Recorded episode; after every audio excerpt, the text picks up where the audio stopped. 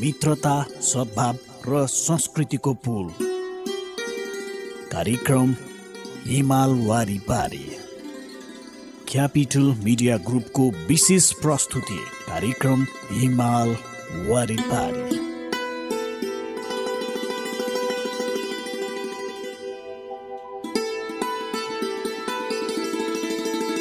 नमस्कार कार्यक्रम इमाल वारिपारीमा यहाँलाई हार्दिक स्वागत अभिवादन छ। उपस्थित भएको छु म विमल कुमार थापा। कार्यक्रम हिमाल वारिपारी तपाईँले यतिखेर हाम्रो केन्द्रीय studio capital FM ninety two point four mega हर्चबाट Kathmandu र आसपासका जिल्लामा सुनिरहनु भएको छ भने पूर्वाञ्चलमा radio Sarangi one one point three megahertz Morang अनि पश्चिमाञ्चलमा radio Sarangi ninety three point eight megahertz पोखराबाट एकैपटक हामीलाई सुनिरहनु भएको छ। सँगै हाम्रा वेबसाइटहरू W W W dot CFM dot com र W W W dot radio Sarangi dot com मार्फत पनि संसारभर तपाईँले हामीलाई एकैपटक सुन्न सक्नुहुनेछ। कार्यक्रम हिमाल वारिपारीमा हामी नेपाल र चीन बीचको मैत्रीपूर्ण सम्बन्धका विविध आयामहरूलाई कार्यक्रममा प्रस्तुत गर्ने जमर्को गर्दै आइरहेका छौँ। खास गरी नेपाल र चीन बीचको मैत्रीपूर्ण सम्बन्ध स्थापना भएको साठी वर्ष पुगेको छ। यो वर्ष जसरी नेपाल र चीन बीचको मैत्रीपूर्ण सम्बन्ध स्थापना भएको छ दशक पार भएको सन्दर्भमा हामीले विशेष त नेपाल र चीन बीचमा के कस्ता कुराहरूमा हामीले आदान प्रदान गर्न सक्दछौँ? विशेष त यहाँको सांस्कृतिक आदान प्रदान हुन सक्दछ भाषिक कुराहरू हुन सक्दछ। त्यहाँका ऐतिहासिक र सांस्कृतिक पक्षहरूलाई पनि हामीले कार्यक्रममा सामग्रीका रूपमा प्रस्तुत गर्दै आइरहेका छौँ। श्रोता आजको कार्यक्रममा हामीले चिनिया भाषाको एउटा साङ्गीतिक प्रस्तुति यहाँहरू समक्ष राख्दैछौँ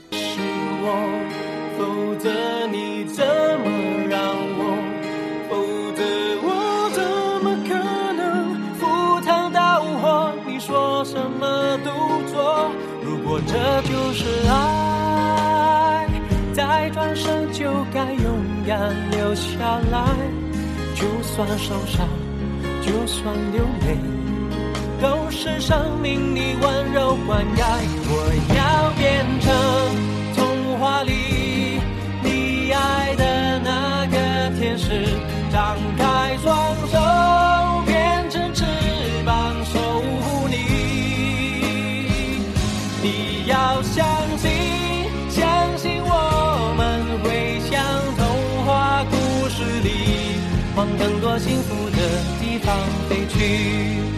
很爱很爱你，只有让你拥有爱情，我才安心。我愿意为你，我愿意为你，我愿意为你忘记我姓名，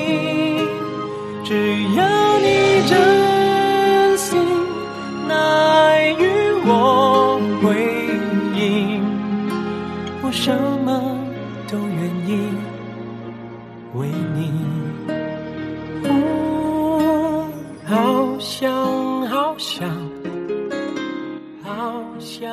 想。तपाईँले भर्खरै सुन्नुभयो चिनिया भाषाको एउटा गीत हुन त सङ्गीत भन्ने कुरा कुनै भूगोलसँग मात्रै गाँसिँदैन यसको भूगोलले मात्रै समेट्दैन जुनसुकै सङ्गीतको कुनै सीमा हुँदैन जुनसुकै भाषाका सङ्गीतहरूले पनि आम मानिसहरूलाई जनमानसहरूलाई चाहिँ गाँच्न सक्दछ जोड्न सक्दछ र चिनिया भाषाको सङ्गीतले पनि हामीलाई सँगै गाँच्न सक्दछ विशेष त जनजनमा अथवा जनस्तरमा पनि एक खालको भावनात्मक सम्बन्ध अझ विस्तार गर्न सक्दछ।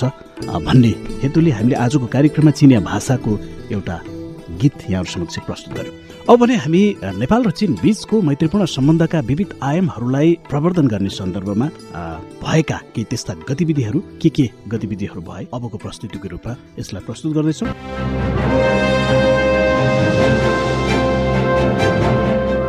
चीन जोड्ने उत्तरको प्रमुख व्यापारिक तातोपानी नाका आउँदो जेठ दोस्रो साताबाट सञ्चालनमा आउँदैछ। दुई हजार बहत्तर वैशाख बाह्रको विनाशकारी भूकम्पपछि वार्षिक बीस अर्ब रूपियाँ कारोबार हुने यो नाका बन्द छ अब यो नाका अत्याधुनिक सुखा बन्दरगाहबाट सञ्चालनमा आउनेछ। हालको तातोपानी भन्सारको झण्डै छ किलोमिटर तल लार्सामा बन्दरगाह निर्माण सम्पन्न भएको छ। चीन सरकारको सहयोगमा बनेको बन्दरगाह अबको केही साताभित्रै नेपाल सरकारलाई हस्तान्तरण हुँदैछ। नेपालको पाँचौं यो बन्दरगाह बन्दरगाह नेपाल चीन सीमा नाकाको पहिलो हो। यसअघि काकडभित्ता भैरहवा वीरगंज र विराटनगरमा सुखा बन्दरगाह सञ्चालनमा छन्। नेपाल इन्टरमोडल यातायात विकास समितिका कार्यकारी निर्देशकको कार्यभार समेत सम्हालिरहेका उद्योग तथा वाणिज्य मन्त्रालयका प्रवक्ता नवराज ढकाल निर्माण सकिएको तातोपानी बन्दरगाह नाका सञ्चालन अगावै नेपाल सरकारलाई हस्तान्तरण हुने बताउँछन्। नाकालाई नेपाल चीन बीचको व्यापारिक ट्रान्जिट बनाउन दुई हजार सत्तरी पौष पाँच गतेबाट बन्दरगाह निर्माण थालिएको हो। तत्कालीन चिनिया राजदूत याङ हाउ लानले दुई वर्ष छ महिनाभित्र सक्ने गरी बन्दरगाह शिलान्यास गरेका थिए। लक्ष्य अनुसार तीन वर्ष अघि नै दुई हजार बहत्तर फागुनमै बन्दरगाह निर्माण सकिनु पर्थ्यो। दुई हजार एकहत्तर श्रावण सत्रको जुरे पहिरो दुई हजार बहत्तर वैशाखको भूकम्प र दुई हजार त्रिहत्तर असाढ तेइस गतेको भोटेकोसी बाढ़ीले बन्दरगाह निर्माण पछाडि धकेलिरह्यो गत वर्षको चैतबाट अधुरो बन्दरगाह निर्माण पुनः अघि बढाइएको थियो। चीन सरकारको करिब एक अर्ब बीस करोड़ रूपैयाँ सहयोगमा करिब नब्बे रोपनी क्षेत्रफलमा अन्तर्राष्ट्रिय मापदण्ड अनुरूपको बन्दरगाह तयार भएको हो। अमेरिकाले चीनका वस्तु तथा सामग्रीमाथि कर बढाएसँगै चीनले पनि कर वृद्धि गर्ने भएको छ। जुन एक तारीकदेखि लागू हुने गरी अमेरिकी साठी बिलियन डलर बराबरको सामग्रीमा कर बढाउने निर्णय गरेको बीबीसीले उल्लेख गरेको छ। अमेरिकाले दुई सय बिलियन डलर माथिका वस्तु तथा सामग्रीमा दुई गुणा भन्दा बढ़ी कर लगाउने घोषणा गरेपछि चीनले पनि यस्तो निर्णय गरेको हो। कर वृद्धिका कारण चीनको स्टक मार्केटमा समेत गिरावट आएको छ। चीनले यो कदमलाई जस्तालाई त्यस्तै को संज्ञा दिएको छ। चीनले पाँच हजार बढ़ी अमेरिकी उत्पादनमाथि कर बढ़ाएको जानकारी दिएको छ। ती उत्पादनमा पाँचदेखि पच्चीस प्रतिशतसम्म कर लगाइने बीबीसीले उल्लेख गरेको छ। श्रोता तपाईँ सुनिरहनु भएको छ कार्यक्रम हिमाल वारिपारी। हिमाल वारिपारीमा हामी नेपाल र चीन बीचको मैत्रीपूर्ण सम्बन्धका विविध आयामहरूलाई कार्यक्रममा प्रस्तुत गर्दै आइरहेका छौँ। यतिखेर भने हामी कार्यक्रम हिमाल वारिपारीमा एउटा छोटो विश्राम लिन्छौँ। विश्रामपछि हामी बाँकी प्रसङ्ग लिएर फेरि पनि आउनेछौँ। मित्रता सद्भाव र संस्कृतिको पुल। कार्यक्रम हिमाल वारिपारी।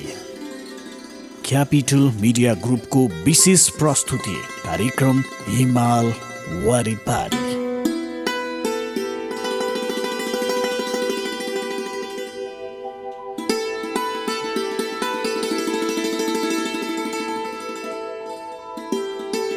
विश्रामपछि यहाँलाई फेरि पनि स्वागत छ श्रोता। तपाईँ सुनिरहनु भएको छ कार्यक्रम हिमाल वारिपारी। हिमाल वारिपारी तपाईँले यतिखेर हाम्रो केन्द्रीय studio capital FM ninety two point four mega हर्चबाट Kathmandu र आसपासका जिल्लामा सुनिरहनु भएको छ भने पूर्वाञ्चलमा radio Sarangi one one point three megahertz Morang अनि पश्चिमाञ्चलमा radio Sarangi ninety three point eight megahertz पोखराबाट एकैपटक सुनिरहनु भएको छ। सँगै हाम्रो वेबसाइटहरू W W W dot CFM on air dot com र W W W dot radio Sarangi dot com मार्फत पनि तपाईँले संसारको जुनसुकै कुनाबाट हामीलाई सुन्न सक्नुहुनेछ।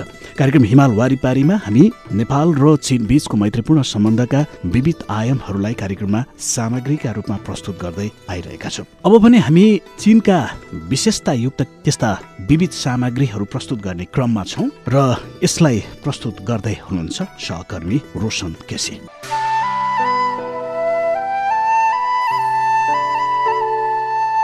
हिमाल वारिपारीको यस खण्डमा स्वागत छ।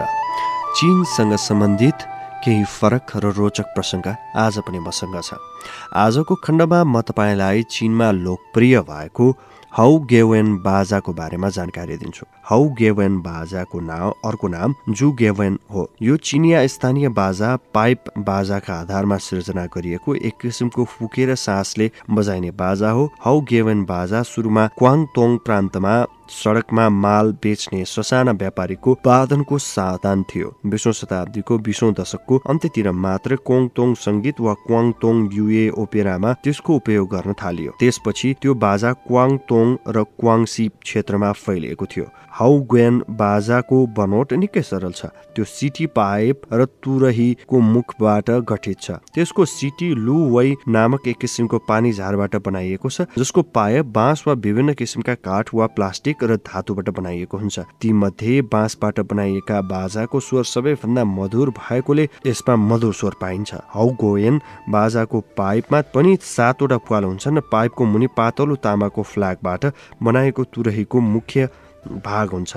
त्यसले स्वरलाई ठुलो पार्ने र सजावटको मुख्य भूमिका निर्वाह गरेको छ। हौगोयन बाजाको स्वर पाइप बाजाको जस्तै छ। विशेषतः त्यसको स्वर पाइप बाजाको तल्लो स्वरसित नजिक छ जसको स्वर गम्भीर र परिपक्व अनि मन्द मन्द छ। त्यो स्वर अलिकति नाकै स्वर जस्तै छ। जातीय अकृष्टामा त्यसको उपयोग सधैँ नै चोङ हु बाजा र तुहु बाजाका साथमा गरिन्छ। अकृष्टामा मध्यम स्वरको भाग र तल्लो स्वरको भागलाई सबल पारिन्छ। चिनको जातीय सङ्गीत अकृष्टामा सबैभन्दा बढी उपयोग हौग्वेन बाजा जी स्वरको मध्यम स्वर भएको हौग्वेन बाजा र डी स्वरको तल्लो स्वर भएको हौग्वेन बाजा हुन्। जी स्वरको मध्यम स्वरको हौग्वेन बाजाको लम्बाइ त्रिपन्न सेन्टिमिटर र व्यास एकदेखि एक दशमलव तिन सेन्टिमिटरसम्म हुन्छ। त्यसको रेन्ज एउटै स्तरको मात्रै हुन्छ। यसको तुलनामा डी स्वरको तल्लो स्वरे हाउग्वाइन बाजाको लम्बाइ तुलनात्मक रूपमा बढी हुन्छ। त्यसको लम्बाइ पचासी सेन्टिमिटर हुन्छ र व्यास एक दशमलव चारदेखि एक दशमलव सात सेन्टिमिटरसम्म हुन्छ। डी स्वरको हगवाइन बाजाको रेन्ज अलिक कम हुन्छ। बिसौँ शताब्दीको साठीको दशकमा चिनिया बाजा निर्माताहरूले नयाँ खालको हगवाइन बाजाको अनुसन्धान गरी उत्पादन गरिसकेका थिए। त्यस हगवाइन बाजाको मुख्य भागमा अठार वा उन्नाइसवटा पाल हुन्छन् जसबाट त्यसको स्वरको रेन्ज दुईवटा स्तरमा विस्तृत छ अनि त्यसलाई एक्लै पनि बजाउन सकिन्छ। यसका अतिरिक्त स्वरको सेटतर्फ पनि त्यसको मध्यम स्वर उपमध्यम स्वर तल्लो स्वर र न्यूनतम स्वरका रूपमा विकसित भएको छ जसले गर्दा त्यसको स्वर झन्झन समृद्ध र पूर्ण भएको छ।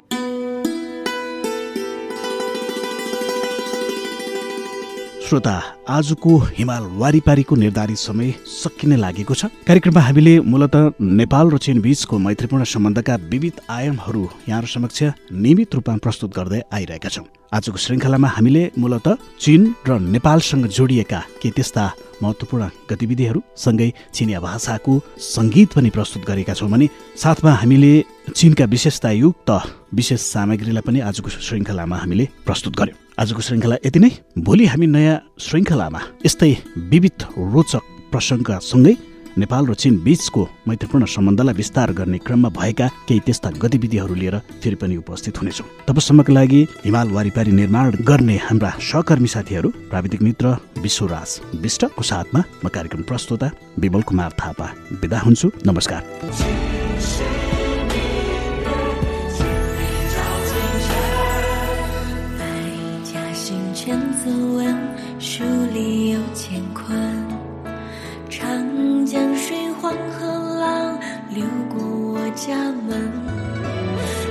要提醒爱，你一念痴人，山水满经纶，亭台楼阁藏学问。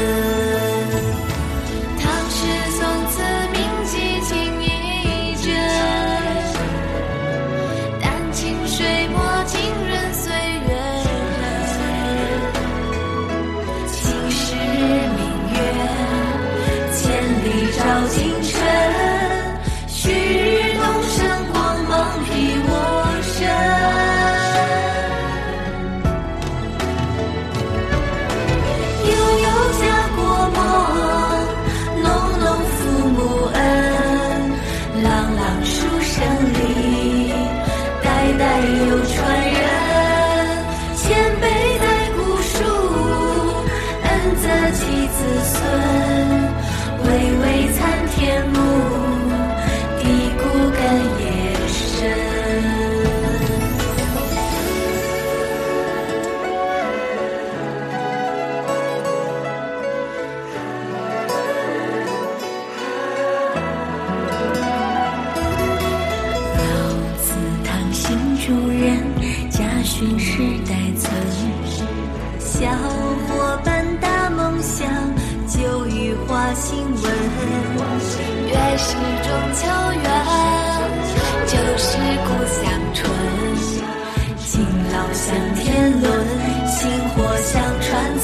love.